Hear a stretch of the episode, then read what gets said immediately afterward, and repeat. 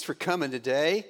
I want to imagine, have, help you help me imagine for a moment that I have this superpower that I'm going to take away any character trait that you have that you don't like. So, in your mind right now, come up with a list of five limitations about who you are that you would like removed from your life. Ready? Go. Five of them. Don't do them for one another.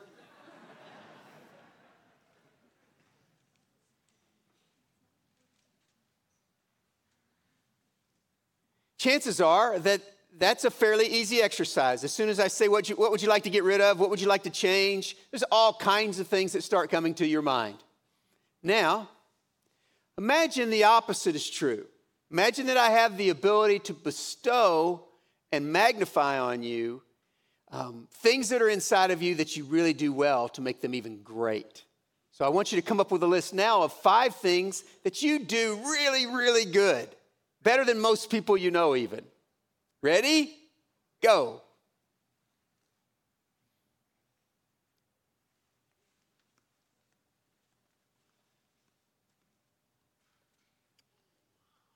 Now, I will bet that most of us in the room, not everyone in the room, but most of us in the room came up with the first list much quicker than we came up with the second list. And I said things that you have in terms of limitations. Oh, well, I'd like to be taller. I'd like to be smarter. I'd like to be lighter, thinner, bigger, more funny, able to talk in front of people, to not talk so much. All kinds of things. We are very, very good at, at listing and understanding where we are limited.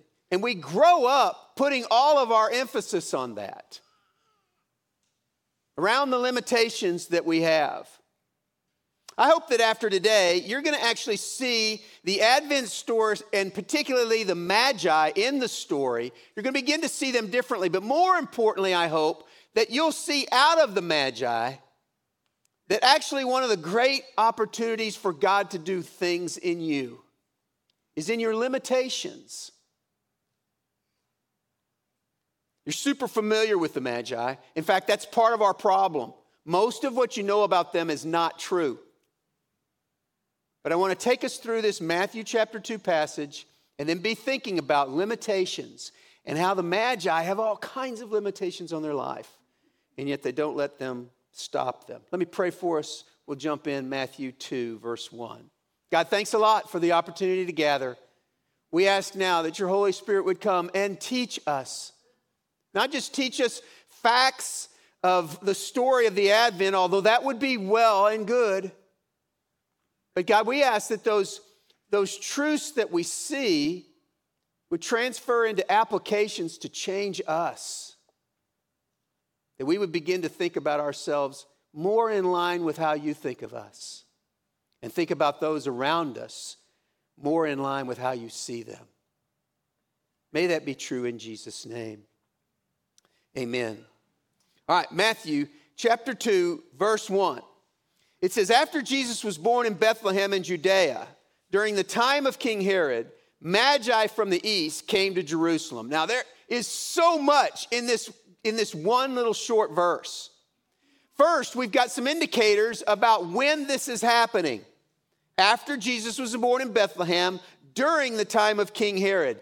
King Herod is called Herod the Great. He is the most significant uh, king of Israel for 400 years all around him. He, is, he accomplishes amazing things. He has an alliance with Rome that empowers him militarily.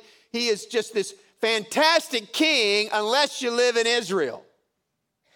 Because he's a scoundrel for sure if you live there.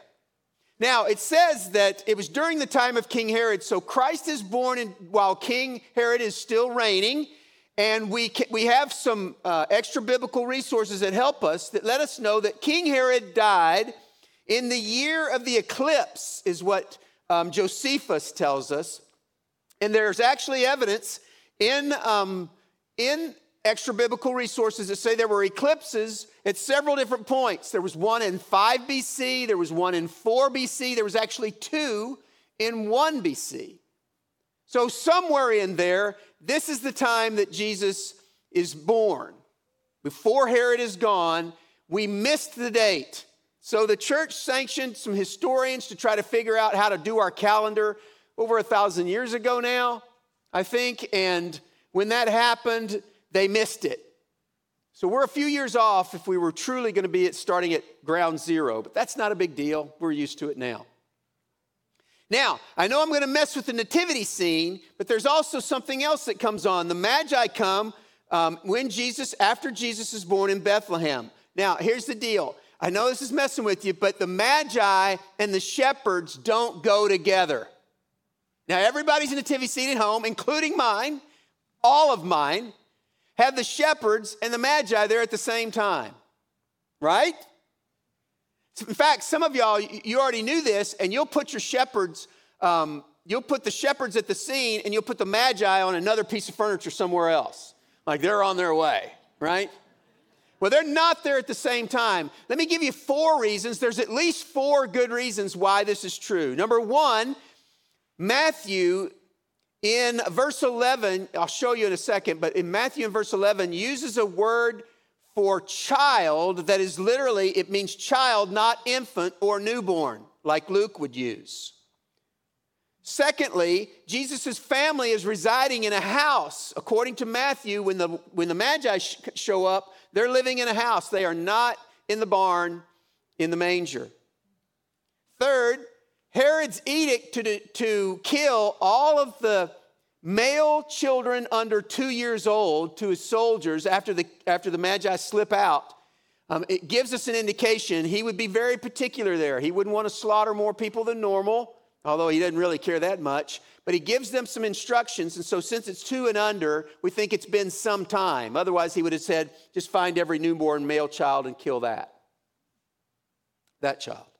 And then, fourth, Joseph and Mary, and this is kind of, this is um, you'll see that this makes sense. Joseph and Mary, when they bring the offering to the temple in Luke chapter 2, according to the law, which would have been 40 days after Jesus was born, they sacrifice the offering of a poor couple. They bring a dove. And if it had happened that the Magi had already visited them, they would have not brought a poor offering because they're going to actually receive some money, quite a bit of money from the Magi, and they would have been able to give a better offering. So those four reasons say if it's okay, don't throw out all your Hallmark cards and don't trash your nativity scenes. It's all right, but they don't belong there at the same time. So right there when it says after Jesus was born in Bethlehem in Judea during the time of King Herod, it just gives us tons and tons of information that we actually think we know, but it's not completely true. Now something else, these magi come and they who are they?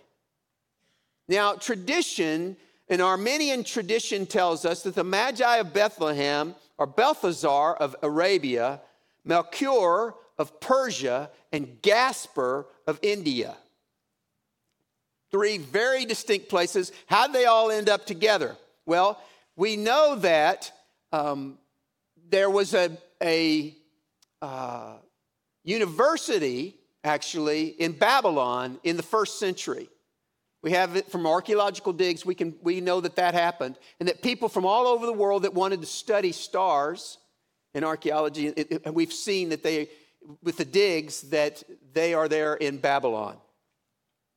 Now, other than that, though, it's not easy to identify the Magi because the word Magi is kind of a, you get a mixed bag with it. They seem to be very honorable in this story in Matthew chapter 2 and the use of the word here in, for Magi. But the only other place that you see this word is in the book of Acts, in Acts chapter 8 and in Acts chapter 13. In those two places, Acts chapter 8 is a guy named Simon. Acts chapter 13, there's a dude named Elymas. In both of those instances, they're called sorcerers. It's translated, it's the same Greek word, and it's very, very negative. So these folks, um, although they seem admirable and so, so, you know, in the nativity scene, they seem great, but everywhere else that we seem to have any idea who they are, if we use the same word and it shows up in the Greek, they're seen super negative. In fact, Paul with Elymas in Acts chapter 13, he's going to say, You're evil and you're going to, and God is going to make you blind, and bam, he goes blind. So Um, these guys, although it's, very, it's a very mixed bag about who they are.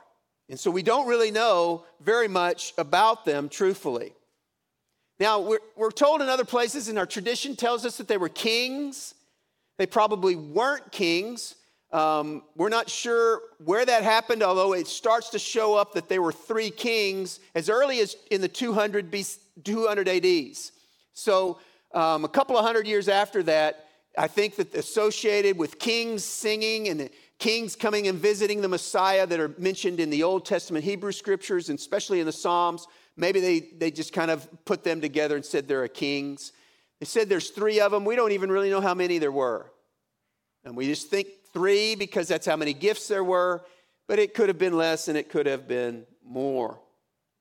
Verse 2 Where is the one who has been born king of the Jews? They asked. We saw his star when it rose and have come to worship him. Now, there's much debate, of course, around this star and what is it and, how, and what in the world are they talking about. There are certain people who would dismiss the miraculous and they say, well, that just didn't happen. That's just part of the myth around the Advent season. But the truth is actually that we can, because of computers, we can project back what did the skies look like around this time, given five years plus or minus what was all going on there. We already know there were eclipses. We also know that there was something called a conjunction. A conjunction is when some planets align in such a way that they make a very bright light. And that we know around the time of Christ, there, were, there was a conjunction where Saturn and Jupiter aligned themselves right next to each other.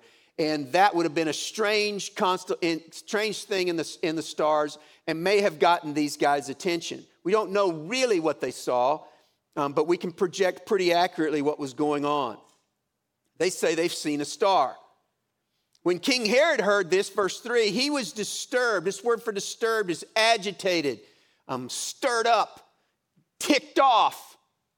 His response that there's a king born in Jerusalem, even though he's towards the end of his reign, 40 years of a reign, even though he's towards the end of his reign, he is not happy that there's a there's a there's these rumors about a king being born.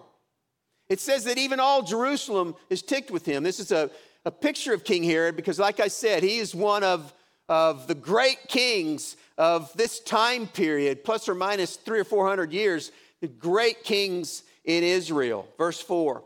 When he had called together all the people, people's chief priests and teachers of the law, he asked the teachers of the law, where the Messiah was to be born. And they don't even hesitate. They know exactly, they're familiar with the scriptures, and they say, In Bethlehem in Judea, for this is what the prophet has written. You, Bethlehem, in the land of Judah, are by no means least among the rulers of Judah, for out of you will come a ruler who will shepherd my people Israel. Now, the interesting thing about this is, is that how do the, how do the Magi finally find Jesus? Now, our, our typical answer would be a, what? A star. They followed a star. But the particulars actually come from the scriptures. Okay? And I, I just, I just want to kind of, there might be somebody that's doing this, but I know a lot of people who are waiting on God to give them a star or thunder or some miraculous happening. When the truth of the matter is, if you really want to find Christ, the scriptures are your best place to begin that journey. Just begin reading the four biographies about the life of Christ, the first four books of the New Testament. Verse 7 Herod called the Magi secretly and found out from them the exact time the star appeared. Now he's being sneaky. He figures out what's going on, he's able to get the information from them. Listen, Herod King Herod, Herod the Great, is, if not the worst scoundrel in the whole Bible, he's got to be in the top three. This guy had 11 wives, 43 children. In one instance, it's recorded that he got angry with one of his children and drowned him in the family pool. Well, can you imagine having a nice afternoon in the pool with your kids and one of them ticks you off and you just hold them under? Matter of fact, some of us can't imagine that, but we didn't do it. Herod did it. At one point, he had a dispute with some religious leaders and some political leaders all in the same room. He got so angry, he locked the doors, called his soldiers in, and locked the doors and told his soldiers, kill every person in the room. When he knew that he was close to his death, he had his soldiers arrest all of the influential people in the area of Jerusalem, take them down to the Hippodrome in Jericho, and lock them in there. And he said, On the day I die, I know I'm going to die in the next week or so. When I die, I kill everybody in the Hippodrome. So that when my death happens, it will be a day of mourning in Israel. I mean, the guy is, is the villain, the worst of the worst. We expect him to be a representation of who God is, and instead we get exactly the opposite. Verse 8. He sent them to Bethlehem and said, Go search carefully for the child. As soon as you find him, report to me. Lies. So that I may too may go and worship him. Lies. After they heard the king, they went on their way, and the star they had seen when it rose went ahead of them until it stopped over the place where the child was. And when they saw the star, they were overjoyed. Now, right now, Matthew begins to put this juxtaposition of, of, where you think you'll find God and where actually God shows up. We see that when Herod hears of, hears of this king being born, he is disturbed.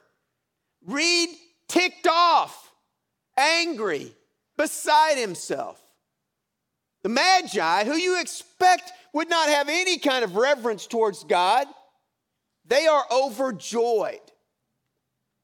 On coming to the house, there it is, on coming to the house, not the barn, they saw the child, that's our word I mentioned earlier, that is used for children, not for in, uh, newborns, with his mother Mary, and they bowed down and worshiped him.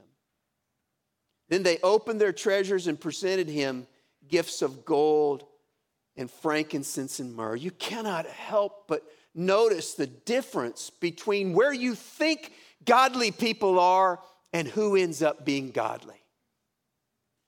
It is, you know, the whole proverbial statement of don't judge a book by its cover. This part of the Advent story just screams that to us. Herod wants to kill, and the Magi want to worship. Where you expect to find God with Herod and the religious leaders, you find evil. Where you expect to find indifference with the Magi, there is worship. Now, remember Matthew, we learned as we've been working our way through these first couple of chapters of Matthew that Matthew is trying to make sure that he presents the history of who Jesus is in such a way that the Jewish nation will embrace him as Messiah. He goes through a whole first chapter talking about where he's from and who his father is and the family lineage to show that he's from the right tribes and the right lineage. It's, the birth of Christ is introduced to us, and now he's trying to do this. But here's the thing the Magi don't help him. You get that, right? If the, if the Jewish nation is going to read this, and it's going to be a, the audience for the book of Matthew is primarily Jewish originally. They're going to see the word magi and they're going to immediately dismiss this whole story. And yet it's included right here for us. 2,000 years later plus, here we are still including the magi. And the gifts that they bring are not just, you know, nice gifts. If you look at them a little more closely, gold is the ultimate gift that is presented to a king. Frankincense is, is from a tree and it, it, it's used to make an incense that's, that's used while uh, worship is directed by a priest.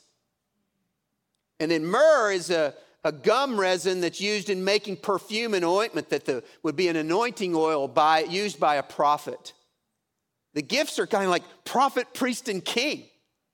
All of the things that the Messiah is supposed to come. And look who recognizes him that, as that the Magi. And see, I can tell y'all are not up in arms about this. It's just too familiar for you. This is scandalous. These people don't belong. They're wrong in every way. They have the wrong ethnicity. They're from the wrong country. They have the wrong religion, wrong educational background, wrong economic stand, status, wrong language, don't have the scriptures, or at least don't have all of them. They, may, they apparently might have had part of them. They're just wrong.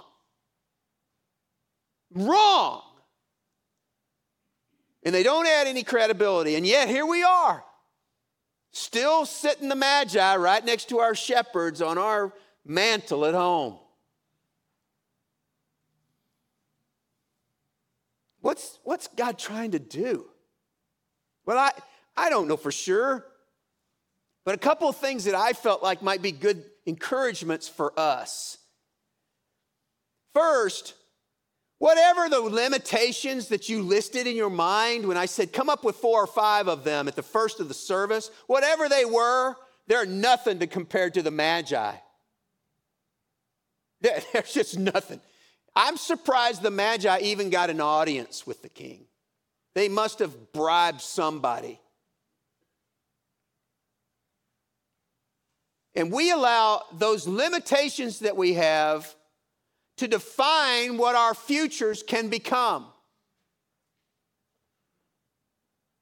And those limitations that we that we kind of fixate on actually end up holding us back more than the limitations actually would. I'm listening to a podcast by John Ortberg, dear friend, and he introduced me to a, a, man named Dr. Rick Blackman. He's a therapist, and he has this thing called the scale of acceptance. And he says that as we bring it up, you'll see it on the screen. On the scale of acceptance, down in the lower left hand corner where you see reject and resist, that's where most of us spend our time around our limitations. We reject them, we're angry about them, we resist them, we're ticked off about how God made us and how it's expressing itself in our lives. But as you move up the arrow towards accepting and embracing your limitations, that's where you move towards health.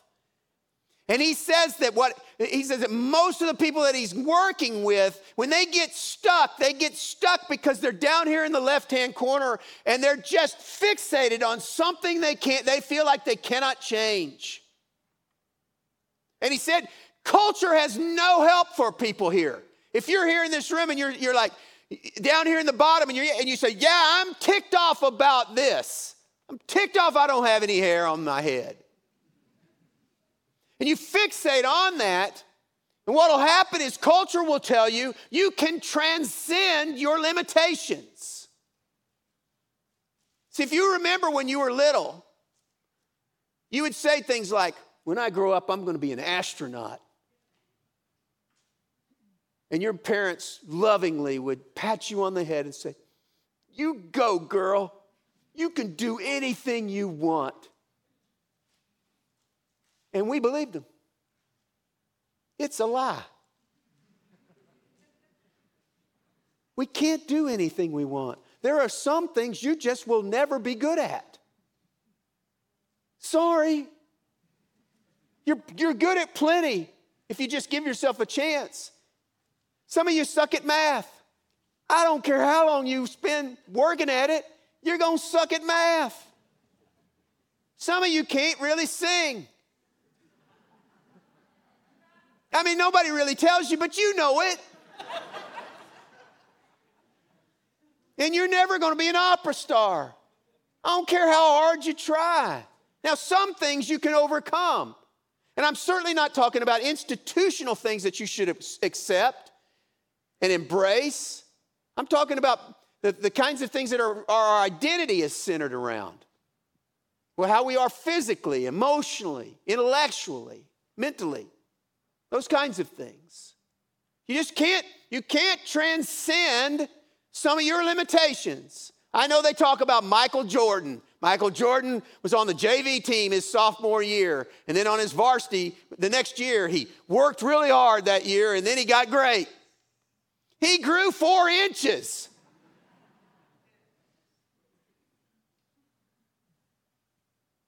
But God is not saying, let me help you transcend those kinds of things like that. But if we will take our limitations and surrender them and embrace them, what will actually happen is that they become these opportunities for amazing things to happen in our lives and for worship to be the component of our life. Take a, bring up that next slide, and you can see that as we work our way up, we're just about to do it. There we go.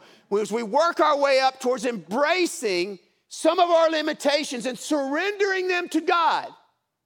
God, you know I'm not any good at this, but I, I, I give you myself. I surrender myself to you. What that leads to is worship. And that's what the what Magi do. Listen, they came from Babylon, that's 600 miles away, of super difficult travel. Desert roads, bandits. These guys aren't nomads. They're students at a university in Babylon. They probably don't even like to camp. Can't wait to get to some place. They, they probably don't even like camels, right? They, but they surrender this thing, and you see that it's in my limitations. I wrote this down. It's in my limitations and the humility they bring that open me up to experience something greater than myself. The grace of God flows in where we are weak. And we spend our whole time trying to hide our weaknesses. Now, I don't know what's appropriate for you, but I just will tell you in my own life, the things that I don't really want you to see, as I allow you to kind of have a peek at them, God does more than I could ever imagine. And for me to stand up here and act like I'm not screwed up, y'all know I am. I know I am. It's just a waste of energy. And on that chart, if we fixate and get stuck down on the bottom, what happens is we actually become very narrow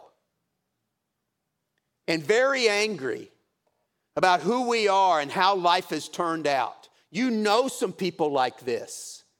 All they do is gripe about who they are and who you are and how life is and who the president is and who the governor is. It don't matter. Something's wrong all the time. Imagine if you could start to look at some of those limitations in your life and they become opportunities for worship. Our limitations do not limit God and what He wants to get done. And it only makes sense that He would do things this way if you think about it, because He's not really, He's not really here to make you happy. He's here to make you more like Jesus. He wants you to walk the life of faith that you've embraced. And to do that, He's going to show up in your weaknesses in ways as you surrender them to Him. He's going to show up in ways that's going to bring great joy to you. Maybe this analogy will help. Most of us don't dance. And it's not because we can't dance. We may not be able to dance well, but we can move to the rhythms somewhat. We don't dance because we're afraid of what people will say when they see us dance. And we miss the joy. Who cares what somebody else says about how you dance? When you ain't even going to really see them anymore. We allow people we don't even like to handcuff us, cuff us, and keep us from the joy of life. And God is saying, would you, would you trust me in this journey? Would you move up the chart and begin to surrender them to me and embrace some of the limitations that you're, that you're, I know you're unhappy about them. I know you wish you were taller or prettier or hairier or thinner or smarter.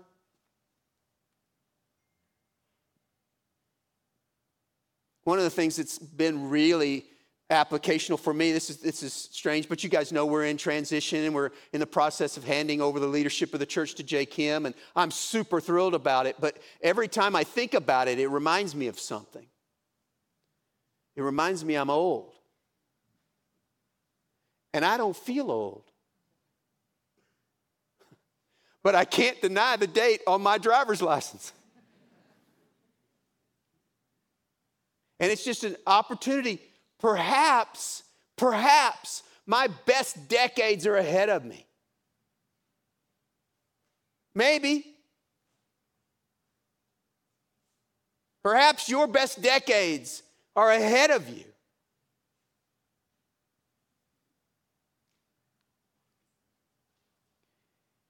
And when you can begin to embrace your limitations and be thankful,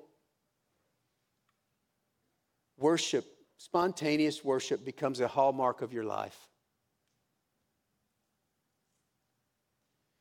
Now, one more little thing that comes out of these guys is not only do we see these, these folks that are incredibly limited that God seems to use, because by the way, just so you know, these magi saved Jesus' life. Because next week we're going to talk about they got to run. They got to run, and they got to run away, all the way to Africa. They got no money to get there, except the Magi gave them the money. And it's going to sustain them in Africa for probably two years, a couple of years, while they hide out until this wicked Herod dude dies. It's not an insignificant role that these, that these magi are playing. They saved the life of, of the Christ child. So, one other group. As I'm talking about this, everybody, I think almost everybody in the room would readily identify with our limitations and the way they hold us back. But there are some in the room who really identify with the Magi. When I said that they were wrong in every way, that's what you feel when you come into a church. Like, man, you, I don't, I don't understand this church thing at all. I am so far out. I don't, I don't believe what you're saying. I don't know why you do karaoke singing every week. I have no idea what the lighting of the candles means. I've never touched a Bible. I've never read one. I am wrong in every way to be a part of this group. And I would say, welcome. You're more like us than you think. You're just in a different place along the journey. The Magi scream that there's nobody who's so different that they're not welcome into the family of God. Nobody, ever. Somebody can clap for that for sure. I mean, you're, sta- you're sitting here listening to a guy who never even went to church till he was 23 and never touched a Bible till I was almost 18. Never touched one, much less, never read one.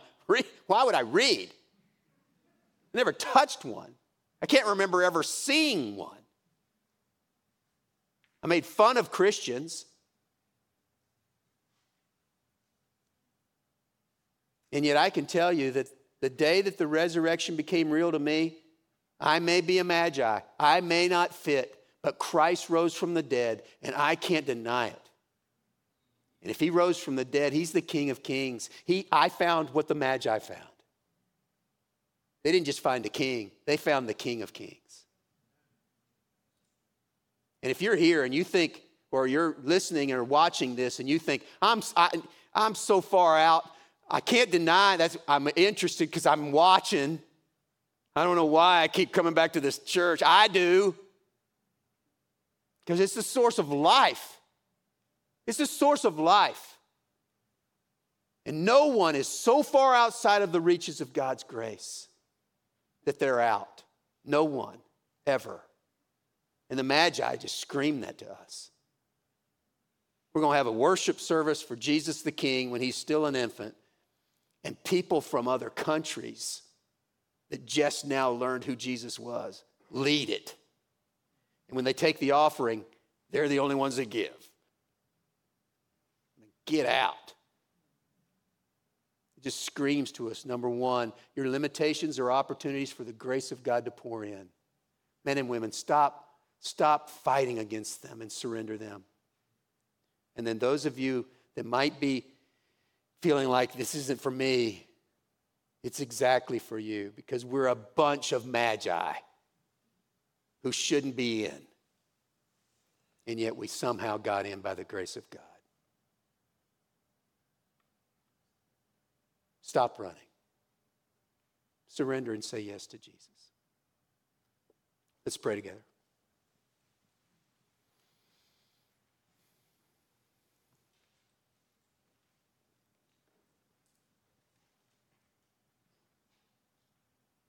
Father, your grace extended towards us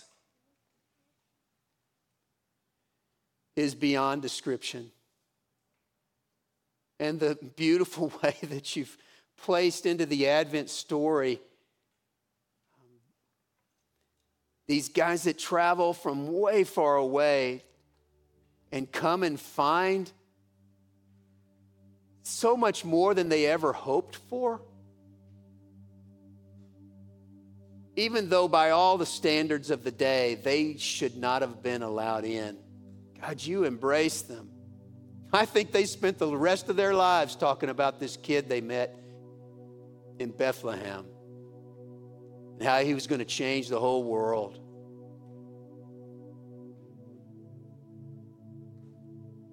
Would you do such a work in us? That we would stop grinding against the things that we think are holding us back and see them instead as opportunities for you to pour grace into our lives. We don't want to transcend our limitations. We want, we want to surrender them to you and see you use our limitations for your own good. That they might be the sharpest tools that we have to talk to people about the God that loves them. And then, God, if there are some that even as I'm praying, they're continuing to battle in their mind no, I'm a magi. No, I don't fit. No, I'm, I'm not supposed to be. God, would they just sense your love in them? They surrender to that love, embrace the reality of the resurrection as payment for their sins, come in, change their lives. Set them on the path where you use a bunch of misfits who don't belong for your great glory. May it be so. May it be so. In Jesus' name.